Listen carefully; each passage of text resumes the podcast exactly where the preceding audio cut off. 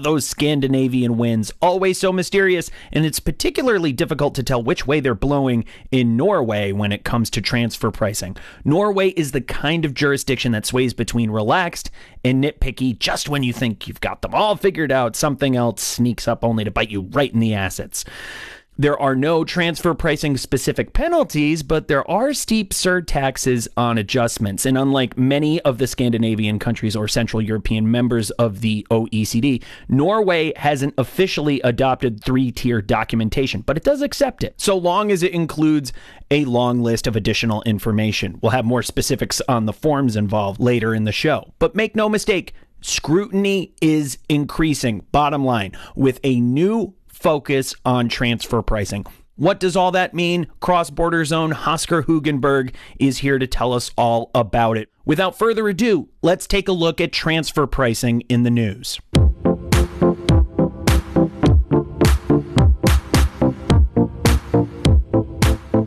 Did you know that 1 out of every 3 bananas comes from Ecuador? That's a lot of bananas we're talking about. So I guess it makes sense that on July 1st, when the country finally published technical standards for Ecuador's transfer pricing regime, i.e. which financial info should be used to calculate a profit level indicator, it also laid out specific transfer pricing rules in regards to one of its biggest exports. You guessed it, bananas. The new resolution includes how to calculate the monthly comparable price for certain banana boxes, 22XU if that means anything to you. The calculations depend on the banana's final destination and financial info that's available up to March 15th of the tax year following the year of analysis.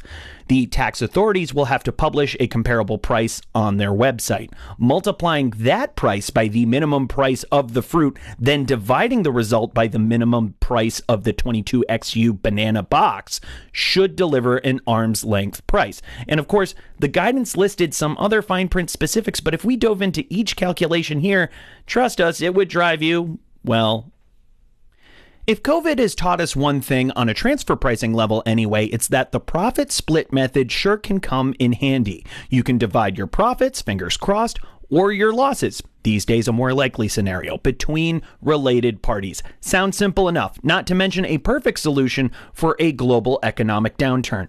But if you're thinking quick fix, experts warn you could be inviting trouble. If you've typically used methods that align profits with one side of a transaction and now you're allocating them between parties, well, let's just say tax authorities notice these things, especially if you're trying on a new methodology for no particular business reason. The OECD and IRS say the profit split method is appropriate in certain circumstances, if each party is making unique and valuable contributions, if business operations are highly integrated, or if each party is sharing substantial risks. But if you haven't shown this in past documentation, then the profit split method may get you little more than lots of unwanted attention from your favorite tax authorities. How do you avoid the wrath of the Australian Tax Agency on intercompany loans? Easy, you employ arm's-length credit ratings to your related party financial transactions. According to the ATO's recent guidance on audit avoidance, part of the country's practical compliance system, a move like this, though not a safe harbor, can offer a little more tax certainty than you might be used to from the land down under. Use the compliance system to stay in the ATO's low-risk green or white zone and you can avoid audits. Australian parent companies should play it safe and register with the Australian Stock Exchange and extend related party loans with the same terms and credit rating as they do for third parties. Will a strategic move like this guarantee you'll be off the radar? No, of course not. But given how aggressive this particular tax authority is, we'll take all the help we can get. And so should you.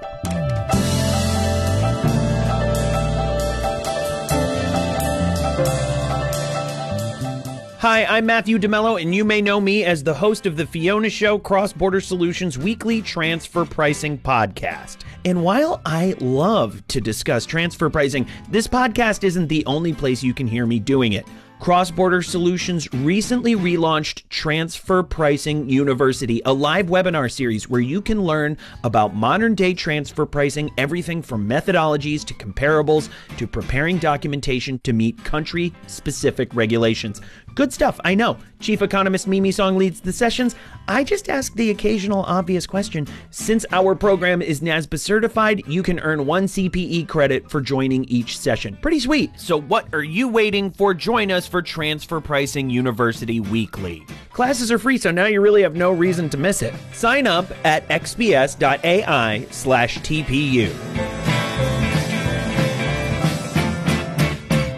Husker, thank you so much for being back with us on The Fiona Show. To start things off, what is your experience with transfer pricing in Norway? In my previous job, I had my fair share of having to deal with tax audits in Norway, and that predominantly was focused around transfer pricing, and actually had the honor of going to court in Norway, transfer pricing case, and I'm very lucky to say that ultimately we won. So, you know, I've had my fair share. Yeah, always good to win. What is happening these days at the Norway Tax Authority, the NTA? I would say it's a theme that you see in many more countries. There is an increased focus on intercompany transactions. Transfer pricing has been applied. You know, within the Norwegian tax authorities, they have their own transfer pricing project, wanting to have all the major tax offices focusing in on transfer pricing. So there is an increased number of all the dedicated transfer pricing tax inspectors. So corporates will see an increased activity in tax audits in general, transfer pricing audits in particular.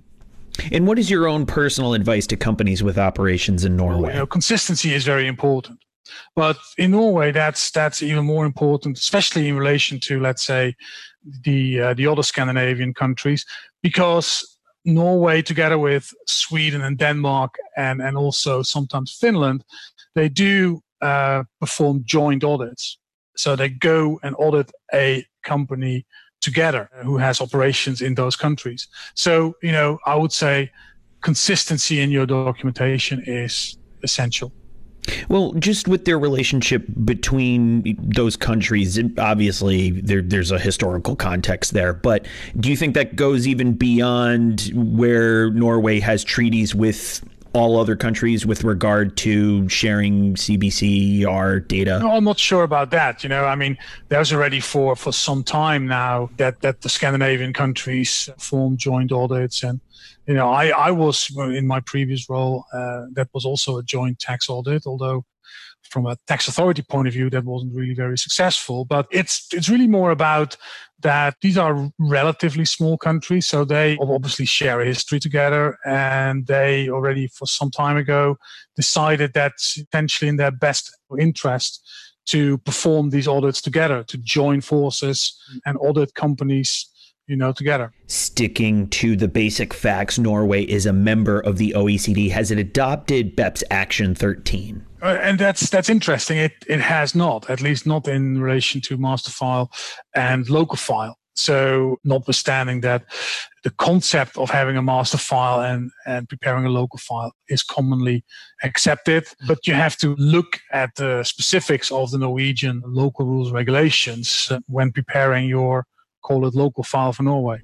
And what is the information that Norway does require? It, in a lot of ways, is similar to the Action Plan 13 local file format. You need to have a description of the group's financial model. You need to have a historical description of the group and the local entity, description of the industry, competition.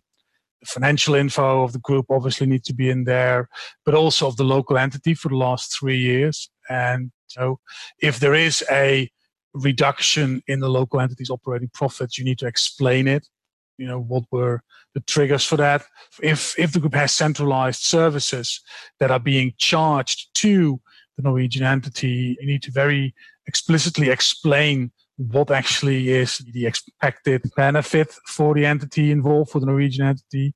You need to provide insight in the cost base, allocation keys, explain the benefit to the Norwegian business, and also, you know, explain that there is no duplication with any services that are also performed by the local entity itself. And on the analysis you need to perform, there needs to be a two-sided function risk analysis.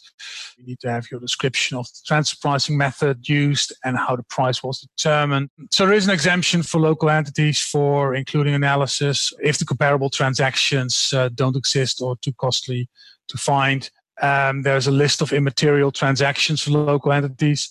There is also a threshold for small type of companies or that have only small intercompany transactions that they then do not need to provide support and documentation for that. But in general, you know, it's sufficient to have a BEPS Action 13 format report to at least have penalty protection, with not specific transfer pricing penalties, but, you know, there could be a 20% surtax on the basis of local rules on your adjusted amount. And if there is gross negligence, it could even go up to 40. So with the documentation in place, you at least, you know, provide you are compliant with the local documentation rules. And so what is the distance between these requirements and what typically goes into a local file and a master file, maybe for the folks listening who are thinking, oh, well, why couldn't I still? I think, you know, greater scheme, it is very similar. What is maybe a difference is that you need to explain if there is a change in the operational profit or the operating profit of the entity, that you need to provide an explicit explanation to that. That's not very clear coming out of Action Plan 13. But, you know, overall, I think it is very, very similar. Having the two-sided function risk analysis, obviously, also in a similar way, is also included in the Action Plan 13 coming out of the OECD. And are there any additional disclosures? Yeah, there is like in an increasing number of countries, there is a specific appendix that goes with the annual corporate income tax return. It's called an RF 1123 form. That's a very transfer pricing specific return, and that, you know, you need to disclose all of your company transactions in there. That has to go together with your annual income tax return. That specific form often forms the basis for, you know, the Norwegian tax authorities to determine, you know, whether want to open up a audit that is, focused on transfer pricing. And what about the CBCR? Does Norway require country by country reports? Yeah, that's the one component out of Action Plan 13 that they have implemented. Does documentation have to be prepared contemporaneously? Yes, like many countries, you know, you have on the basis of the local rules, 45 days to hand it in on request of the tax office. You must keep the TP documentation on record for at least a period of 10 years. Is that an especially long period of time in the grand scheme of things? It's a bit longer than in most countries. I mean, you do need to, but it often there is maybe not coming out of the tax regulations, but there is coming out of the legal regulatory rules or corporate governance rules.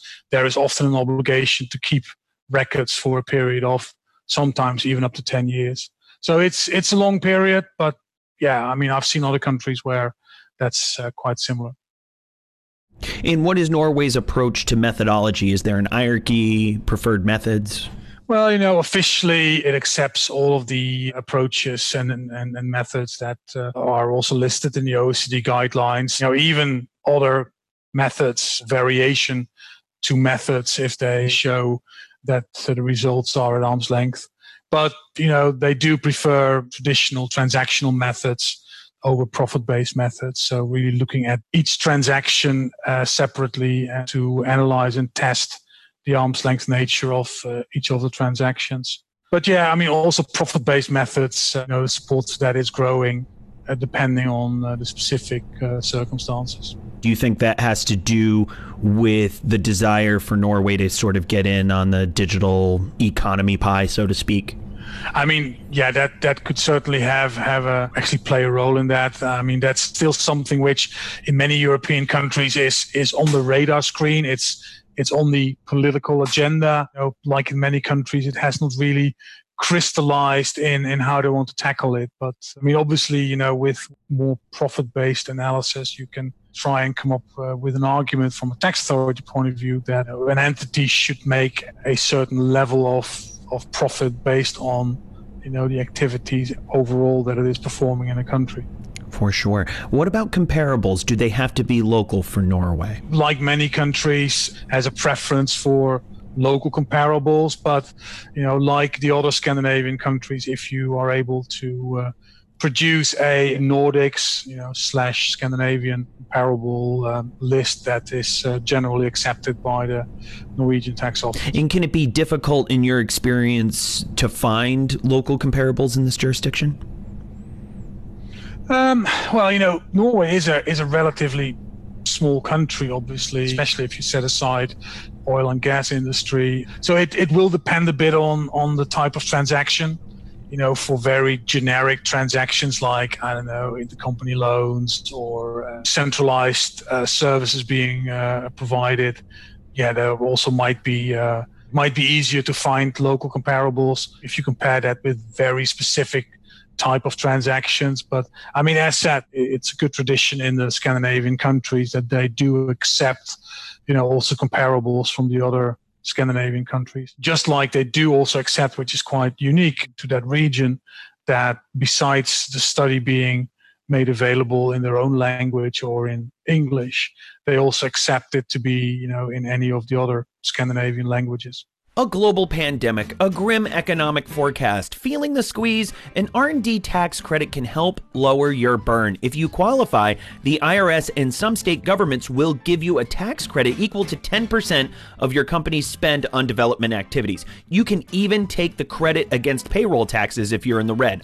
All you have to do is claim it. So what's stopping you? If an expensive application process is turning you off, sorry, now you really have no excuse. CrossBorder Solutions' AI-driven R&D tax credit software eliminates the need for pricey consultants and allows you to apply for R&D credits all over the world for one low fee. After all, why should you have to spend your whole R&D tax credit on getting your R&D tax credit? It's your money. Keep more of it with CrossBorder Solutions, the global leader in AI-driven tax solutions. Request a demo today. Visit xbs.ai/rd. That's xbs.ai/rd.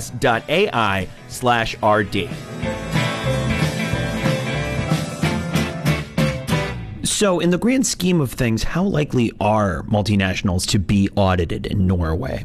In general terms, I think it's a relative high risk. Norwegian tax office is really trying to build capacity and knowledge about transfer pricing, specifically aimed at increasing audit activity. It's maybe not so much on methodologies. I would say maybe that's a medium risk, but more on, and that comes again out of that form that we talked about that company needs to add to its tax return. They will probably look at taxpayers that have related party transactions with low or negative margins of the tax office. Also, depending on the industry situations, popular type of transactions that draw attention are restructuring type of situations or IP transactions, but also management fees, whole discussion about the benefit of underlying service, and there is no duplication, obviously, is popular also with the Norwegian tax authorities. So as I said, they use that form RF 1123 and obviously also the CBCR report to select companies for audit.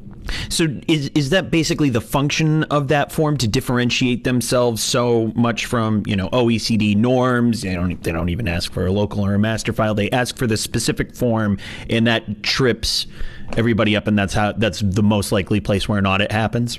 Well, I think it's more on making it easier for the authorities to determine whether, a company in Norway has significant intercompany transactions, the volume of the intercompany transaction, the type of intercompany transaction, and the type of margin it's making. It's to make it easy to them to say, okay, is it worthwhile, or do we want to have a further look at that and open a tax audit? It's all about, tax authorities wanting to see all the relevant information so that they can determine whether they believe they should open a tax audit and start looking at the transfer pricing.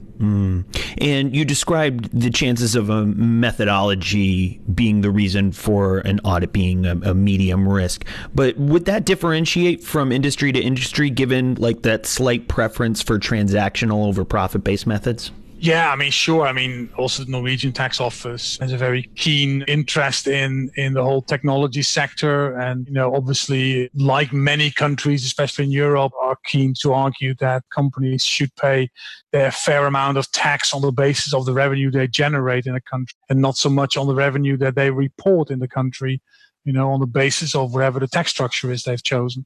So, yeah, I mean, it obviously depends a bit on that. And also, you know, on transaction, I mean, on the method, obviously more profit split type of transactions draw the attention of authorities in many countries. And Norway, I would say, is not an exception to that. For sure. Now, slightly related, but a bigger umbrella, which outside of merely the methodology, which industry situations are likely to be targeted by the NTA? Well, high tech. And also, you know, also bear in mind, you know, the oil and gas industry is a big component of the Norwegian economy. That also, although I don't have myself personal experience in oil and gas industry, but I can very well imagine that that's, you know, also draws a keen interest to the Norwegian tax office, especially for foreign oil and gas companies that are drilling in the Norwegian territory.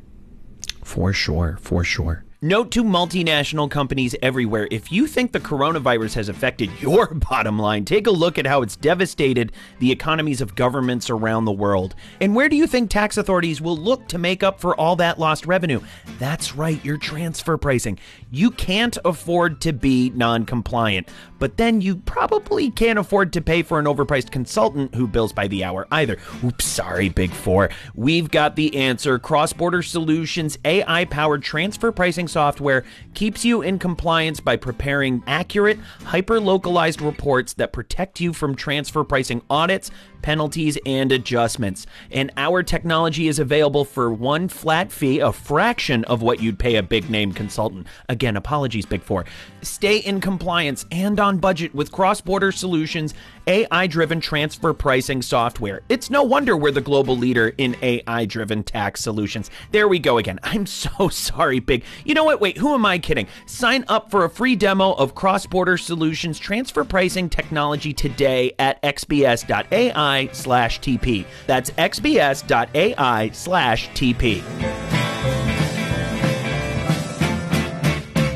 And Oscar, I know this was a somewhat pedestrian jurisdiction with some quirks, the lack of the local and master file and the high audit risk, I definitely think set it apart. But we're right to my favorite segment of the show, and that is the rapid fire what we want to know round. Always our question one is, are you ready? I am. Excellent. Good. Question number two, three qualities you'd require in a transfer pricing new hire today. It's an easy answer in that sense. I would say knowledge. It's a very fast changing environment right now. You need to really keep up to speed and be up to speed with all the developments that are going on in the transfer pricing world. You know, transfer pricing has been really for a very long time. It's not always been on the agenda for on the political agenda in countries, but right now it is. Things are moving very, very quickly, so you need to be up to speed with all the developments. Yeah, it's a key component. Informational knowledge, an absolute must. But what would you say are the skills needed most to interact with global tax authorities? You need to understand and appreciate, you know, the culture in the country. You need to understand how authorities operate in a country, and that whether it's going to Norway or to any other country, but, you know, the way, let's say, the Norwegian tax authorities operate or the Norwegian culture is around discussing and interacting with government officials is completely different to, let's say, in China or Japan or the US. So you need to, and that's my personal view, you need to understand how it is expected to interact with authorities. That's, to me, it's a key ingredient to appreciate and understand the local habits. 100%. And that's very, very specific to working with tax authorities. But perhaps in a more general sense, when I worked in nonprofits, and it's really shaped all of my interactions with international partners of all stripes, a book called Kiss, Bow, or Shake Hands. And it's all about etiquette, also about different cultures and just, you know, really, really great to knows about interactions. And I can't recommend that book enough.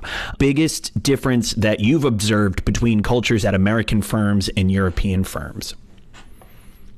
You know, I mean, American or Anglo-Saxon, maybe that's even a better comparison, are very direct, want to move very fast, very quick. Whereas I think in Europe, and it's difficult to, I mean, Europe obviously is about, 40 to 50 countries. So there are, you know, large differences between various European countries as well. But, you know, it's more being more cautious, I would say, maybe a bit more indirect, a bit more maybe even introvert sometimes, compared to, you know, the very direct American style. Of course, of course. Americans, nothing if not direct. Well, yeah, I mean, it's although, you know, they do say from, you know, people from the Netherlands, they have a license to be blunt. We are also pretty direct.